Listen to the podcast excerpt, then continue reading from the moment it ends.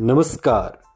आप सुन रहे हैं द बॉलीवुड रेडियो और मैं हूँ आपके साथ आकाश।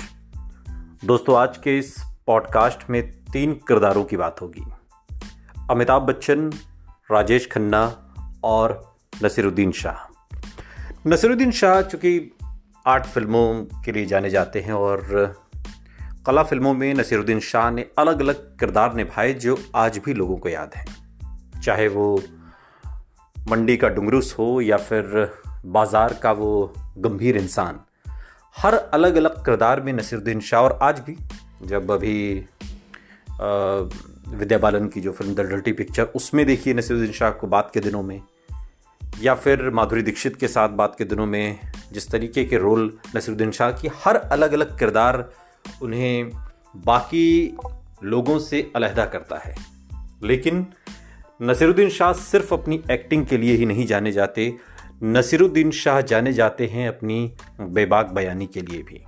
और ऐसी ही बेबाक बयानी नसीर साहब ने अमिताभ बच्चन और सुपरस्टार राजेश खन्ना के लिए की। नसीरुद्दीन शाह भारतीय फ़िल्म जगत के सबसे अनुभवी एक्टर्स की लिस्ट में शुमार हैं। इसमें कोई दो राय नहीं। लेकिन उनके विवादित बयानों से जैसे चोली दामन का उनका नाता रहा। और वो बेबाक बयानों के लिए जाने जाते हैं और इसी वजह से वो अक्सर सुर्खियों में भी रहते हैं। नसीरुद्दीन शाह ने कभी भी अपनी बातों को रखने से कोई परहेज नहीं किया।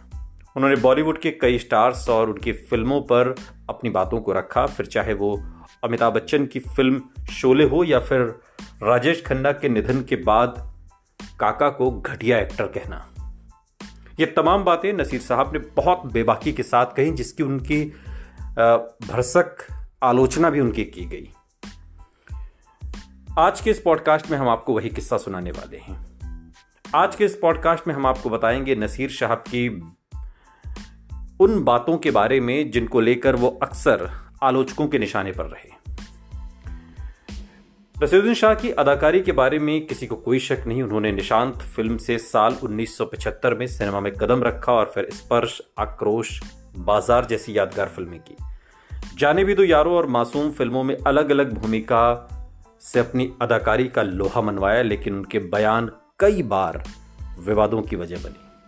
सौ से भी ज़्यादा फ़िल्मों में नज़र आ चुके नसीरुद्दीन शाह ने एक इंटरव्यू के दौरान एक बार कहा कि अमिताभ बच्चन ने तो कोई महान फ़िल्म नहीं की।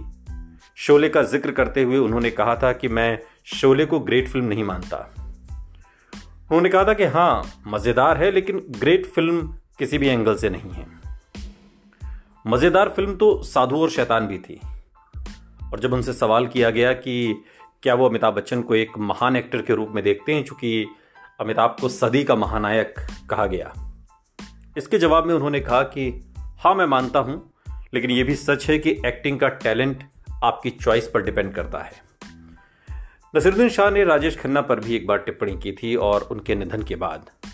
एक ऐसी टिप्पणी जिससे डिम्पल कपाड़िया और उनकी पूरी फैमिली नाराज़ हो गई और नाराज़ होने के बाद हालाँकि नसीरुद्दीन शाह ने अपने शब्द वापस लिए।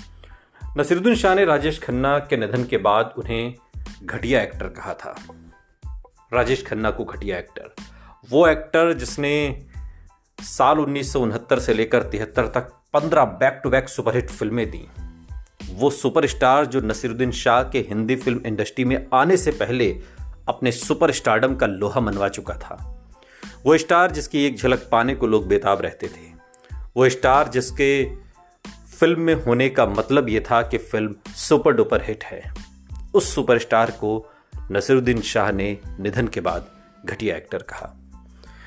दरअसल नसीरुद्दीन शाह ये कहना चाहते थे कि राजेश खन्ना जैसे सुपरस्टार के पास मौका था कि वो ऐसी फ़िल्में दे सकें जो समाज को, सिनेमा को एक नई दिशा दे सके, लेकिन उन्होंने ऐसा नहीं किया। और एक्टिंग को लेकर जब सवाल पूछा गया कि काका की एक्टिंग आपको कैसी लगती है, इस पर नसीरुद्दीन शाह ने उन्हें घटिया एक्टर कहते हुए कहा कि राजेश खन्ना ने अपनी हर फ़िल्म में एक जैसी एक्टिंग की और एक जैसे ही किरदार रोमांटिक तरीके से निभाए। और इसके अलावा उन्होंने कुछ नहीं किया, जबकि उनके पास जो सुपर था, वो चाहते तो सिनेमा के लिए, हिंदी फ़िल्म इंडस्ट्री के लिए समाज के लिए कुछ बेहतर कर सकते थे। हालाँकि इस बात में थोड़ी सी सच्चाई ये है कि राजेश खन्ना एक जैसी फ़िल्में कर रहे थे रोमांटिक फ़िल्में कर रहे थे, लेकिन ये बात भी सच है कि काका की पहचान ही रोमांस थी। रोमांटिक किरदार निभाने की उनकी अदा और इसी की वजह से दुनिया उन पर फिदा थी। लेकिन सालों बाद, खासकर उनके निधन के बाद, इस तरह की टिप्पणी करना किसी भी तरह से न्याय संगत नहीं हो सकता। हालाँकि बाद में जब डिम्पल कपाड़िया, अक्षय कुमार, ट्विंकल खन्ना ने अपनी नाराज़गी ज़ाहिर की, तब नसीरुद्दीन शाह ने अपने उस स्टेटमेंट के लिए माफ़ी मांगी। सुनते रहिए द बॉलीवुड रेडियो, सुनता है सारा इंडिया।